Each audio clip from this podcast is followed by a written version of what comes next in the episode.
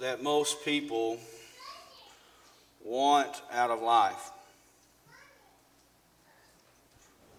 What is it that you believe or think that most people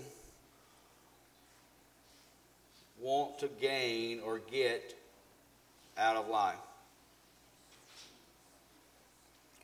The main thing that most people seek is happiness. It is joy and complete satisfaction in every aspect of life.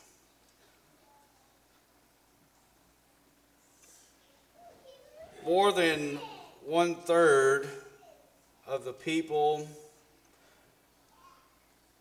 in the world are not happy.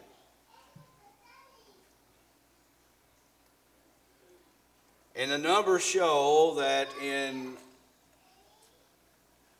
all the surveys they do, that it has not changed in the last 40 years.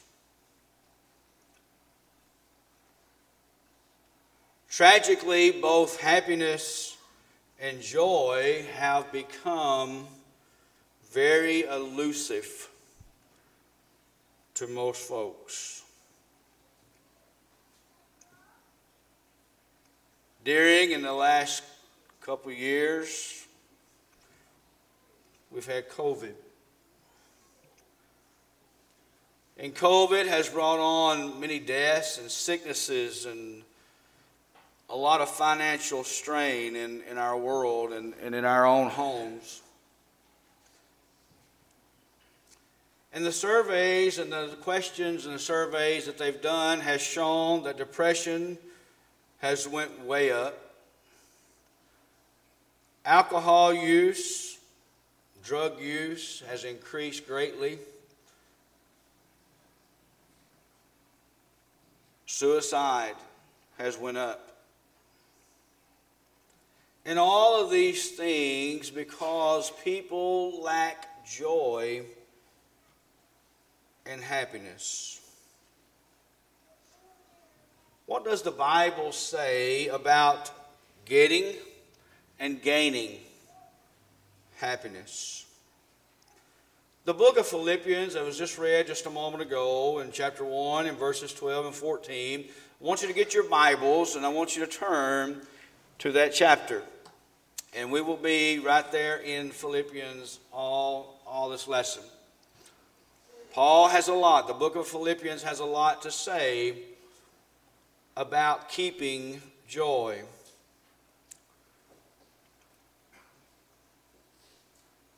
This epistle, if you remember, was written by the Apostle Paul.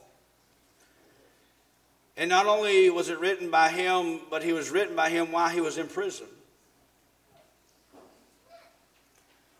And Paul had lost his freedom. And he lost his freedom because he promoted the gospel of Christ. And yet, despite his terrible circumstances, he was able to maintain joy and peace in his life. When you look on over into Philippians in chapter 4, in verse 4, he says, Rejoice in the Lord always.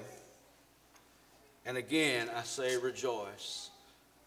These words were penned by a man who lost his freedom, who was put into prison, but he still had enough to muster up those words. Paul was able to maintain that joy and that happiness amidst all of his difficulties in life. How was Paul able to keep the joy during the rough times? This morning, I want to suggest to you four reasons and four ways that Paul was able to keep that joy and that happiness even in the difficult times of his life. As you can see, the book begins when he's writing and Timothy's with him. And you can see that according to verse 4 that he prayed for these people and that he was in fellowship with them in, in the gospel and they financially supported him there in verse 5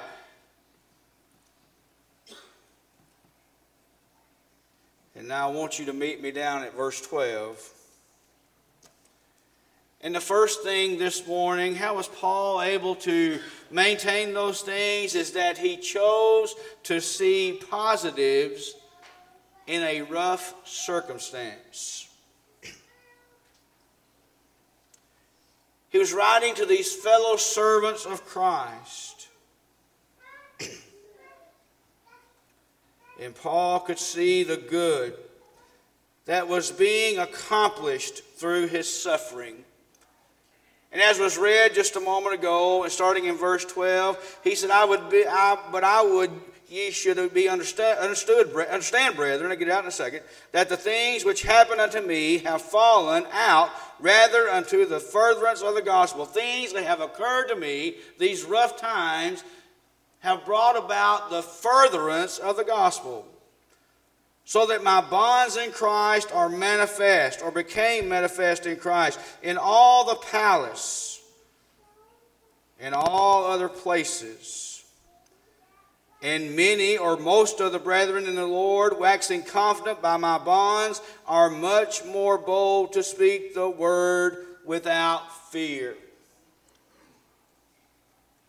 So Paul could see the good that was being accomplished through his suffering.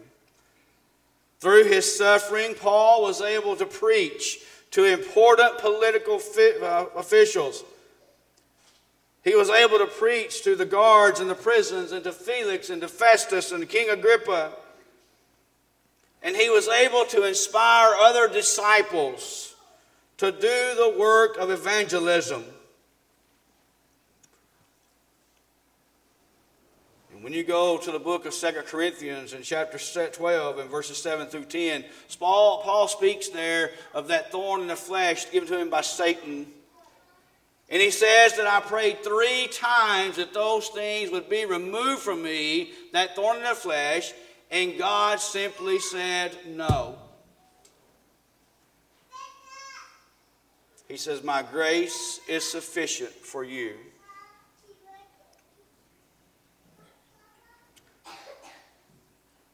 You see, I ask you the question this morning do you have that mindset like Paul this morning? During this time that we're in, it's the easiest time of the last couple of years for us to think only about the bad or to focus on the sickness that has come about in our lives to focus upon the deaths and the, the challenge of having to wear a mask wherever you go.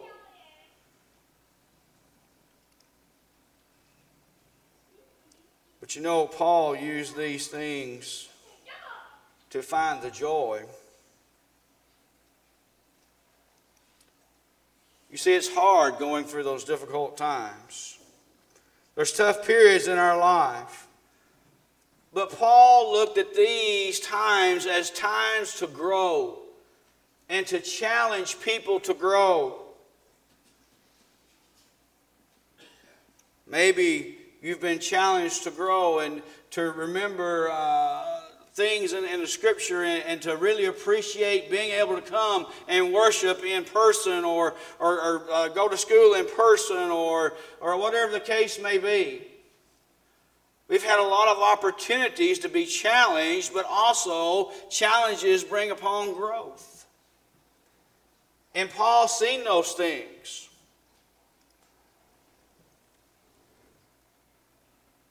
You know, far too many times we take blessings for granted, don't we? Those things that I just spoke of. Good health.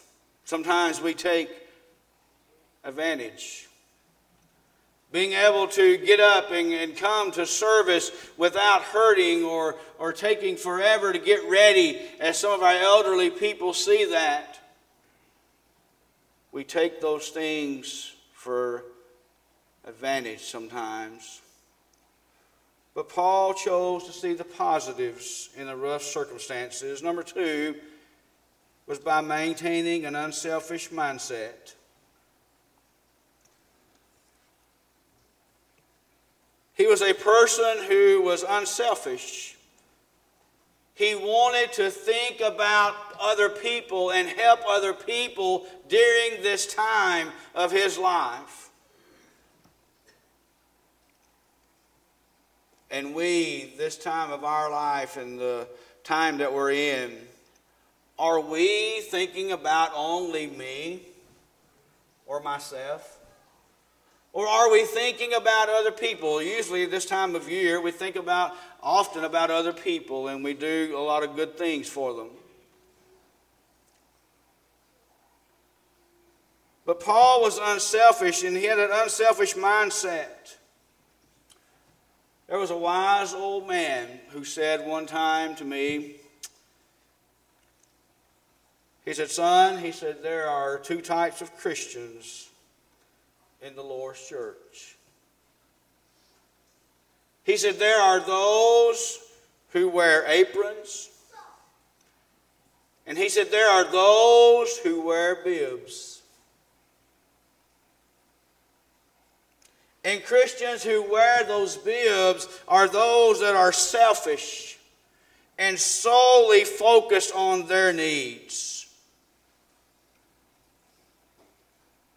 They're the Christians who is asking the question who, who's going to focus on me? Who's going to ask me how I'm doing? Or going to call and check on me? Or, or who's going to ask me well, what, what I need? Or, or am I, what, who's going to give me all the attention? But then the other person is the one who wears that apron who's a servant. who walks around with a totally different mindset. They simply ask the question who in this church needs me?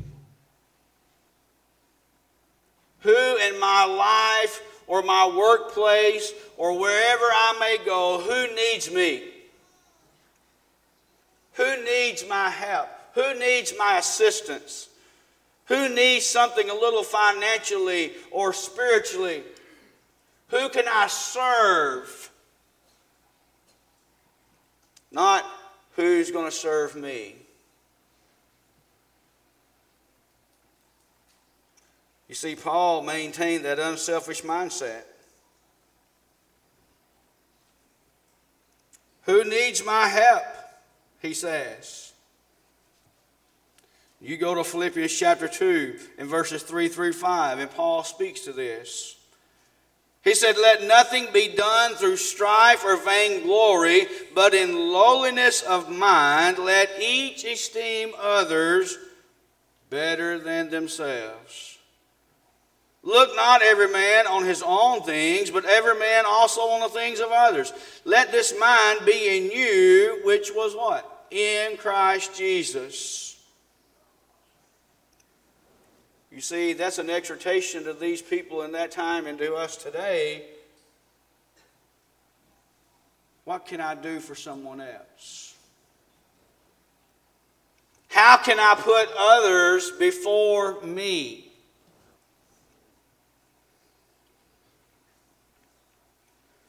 And while suffering, Paul chose to focus on serving his brethren and the lost. even locked up in prison and behind bars, steel bars, Paul is maintaining an unselfish mindset. And we could think today, even in sickness, even in death, even in financial despair, or even in whatever case we are facing in our lives, we could have that same. That unselfish mindset. and choose to find the positives in every circumstance.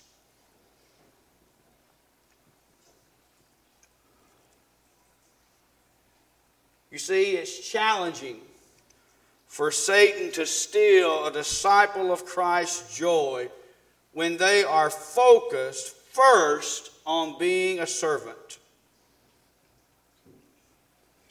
We need to have that mindset as Paul had, as to share with others, uh, share comfort with others, share, share our, our abilities with others to help other people.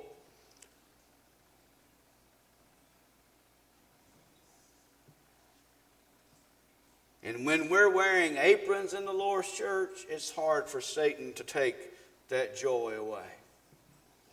But I want to tell you, when we wear, choose to wear bibs, he can steal it in a second. Paul had that mindset of keeping his joy in no matter what he was in. Thirdly, Paul kept his joy by staying focused on heaven.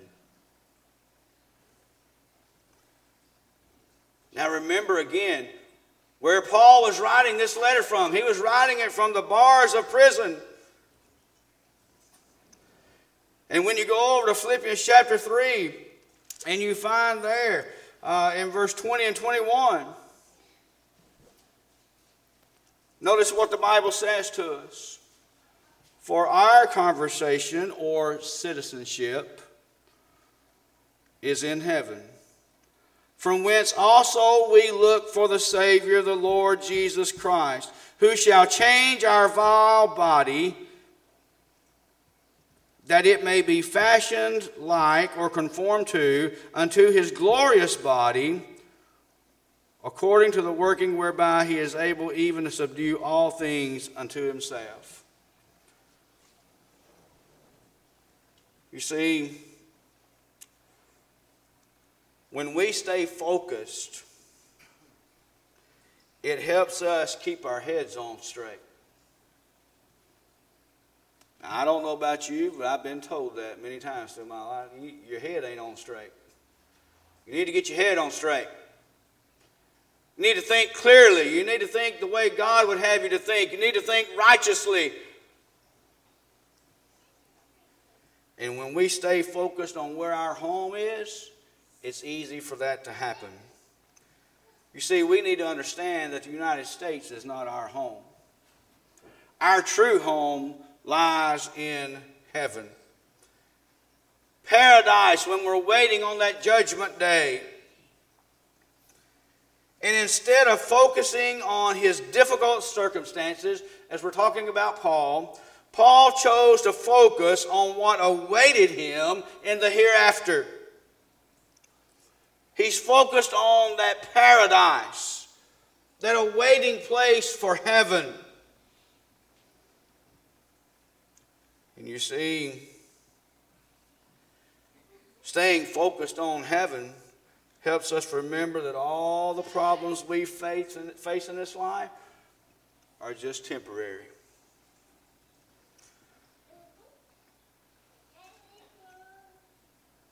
There will come a time when the trials of this world will cease, and eternity for us will begin. Now, as we think about where our focus should be, we need to understand that we just can't focus on, on this and, and hope to make it to paradise. A lot of people say, Well, I live every day for the Lord to come back and to take me home. I, I live every day to die and go to heaven because I want to be, I want to be there with my loved ones, and, and I have loved ones I want to be with, and, and I want to stay focused on that. It takes a whole lot more than just focusing on when the Lord's going to come back. So that we do make it to that wonderful place. You see, keeping that promise in mind will give us that spiritual fuel that we need to press on. Remembering again that problems will not last forever. Remember where our true home is. that we'll always have peace and joy. And what Paul is saying, he says, good things are coming for me and for everyone else that lives in the Lord. He, he writes later on, he says that the dead in Christ will rise first and will meet our Lord in the air. He says, Good things are coming. So, not only did Paul choose to see the positive in rough circumstances and keeping that joy, maintaining an unselfish uh, mindset, and staying focused on where his true citizenship lies, last but not least, he was learning to be content.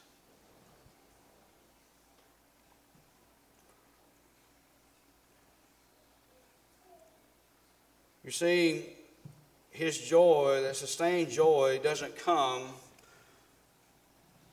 to the discontent. Did you hear that? Sustained joy. Now, the key word is sustained all the way through, every day. Doesn't come to those who are discontent. It doesn't come to those who live under the illusion that happiness is about getting one's circumstance imperfect in life. A lot of people want to live their lives that way. They want to say, I'll, I'll, become a Christian when I get everything perfect and get everything right. Or I'll get serious about Christianity when I get everything right and perfect. You see, you're living in a delusion. I'll be better at doing these things that Paul did when I get everything right. I'll worry about my joy and keeping it when I get everything right. I can tell you this morning that will never happen. Many people look at things like this. If I had that job, that, that, that other job over there, everything would just be perfect. Or if I had that money that could be made over there, everything would just be perfect. If I had, if I had someone, another wife, and I was married to someone else, it would be perfect. If I had that house over there, or that land, or that item, or that whatever, everything would just be perfect. I'm going to tell you that's not going to happen.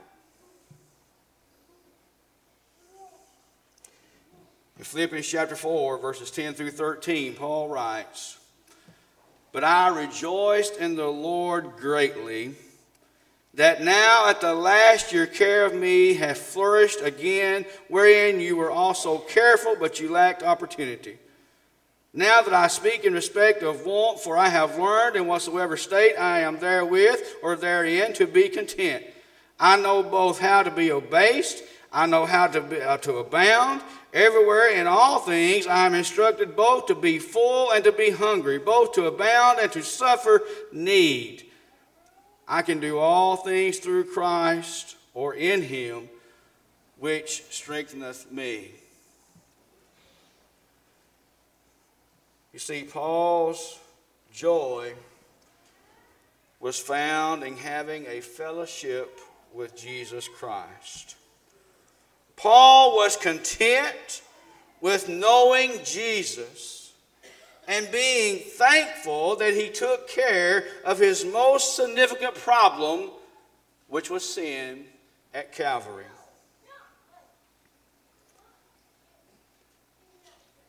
You see, one might say today, well, if everything, if I went to, if I went to that church over there, everything would be a whole lot better. Or if, if, if, we weren't divided in Washington and the political scene wasn't like it was, and, and, and the Democrats against the Republicans and Republicans against the Democrats, and if all that was fixed, it would be perfect. All that political stuff, if I just had more stuff. Paul was content with having Christ. He knew if just having Jesus and his focus was on heaven and having Jesus in his life, everything would be okay. That's where we have to come to. If we're going to have a maintaining joy and keep joy in life, we need to do as Paul has instructed us this morning is find the positives in that rough circumstance. Maintain that unselfish mindset. Stay focused on heaven. That's where we all want to go. And just be content with what we have, who we have, and most of all, Christ.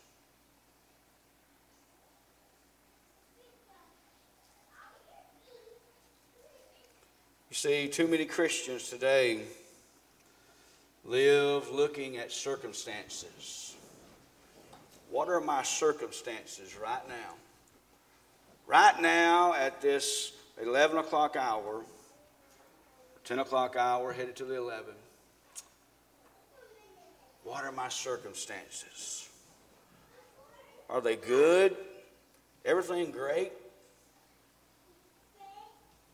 Maybe they are. I hope they are. Maybe they're not. Maybe there's been a lot of things that stole their joy. And just as Paul has written to us this morning and said to us, maybe this morning you need to choose to find the positive. It's not always easy. Many of us have lost loved ones this year and last year, and I just lost my dad a few weeks ago, and that's been really hard on me. Really, really hard. Maybe you've lost someone in, in your life. This time of the year is hard. The difficulties of, the seasons of, of Christmas and the holidays is hard. But can we find a positive? Can we find a positive? Can we be unselfish? Can we stay focused on heaven? Can we be content of where we are because we know where we're going? That's the focus.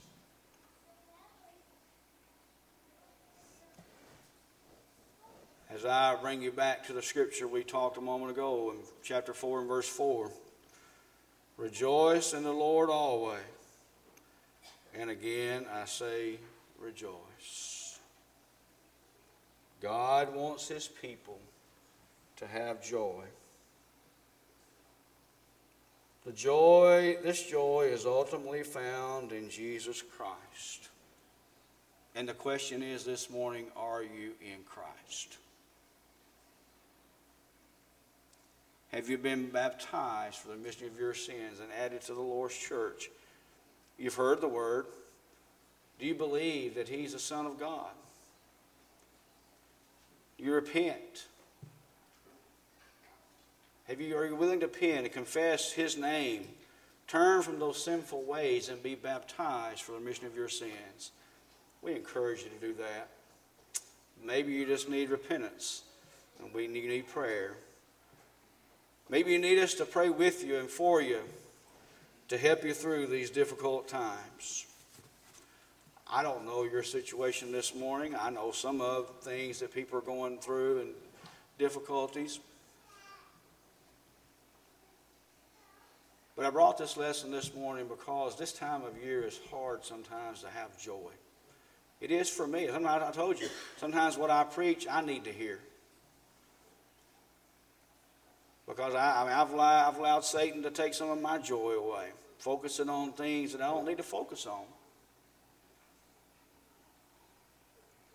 And trying to find that happiness, that sustaining happiness. Your circumstance does not have to define whether you have joy or not. This morning, wherever your need may be, please come. Together we stand as we sing.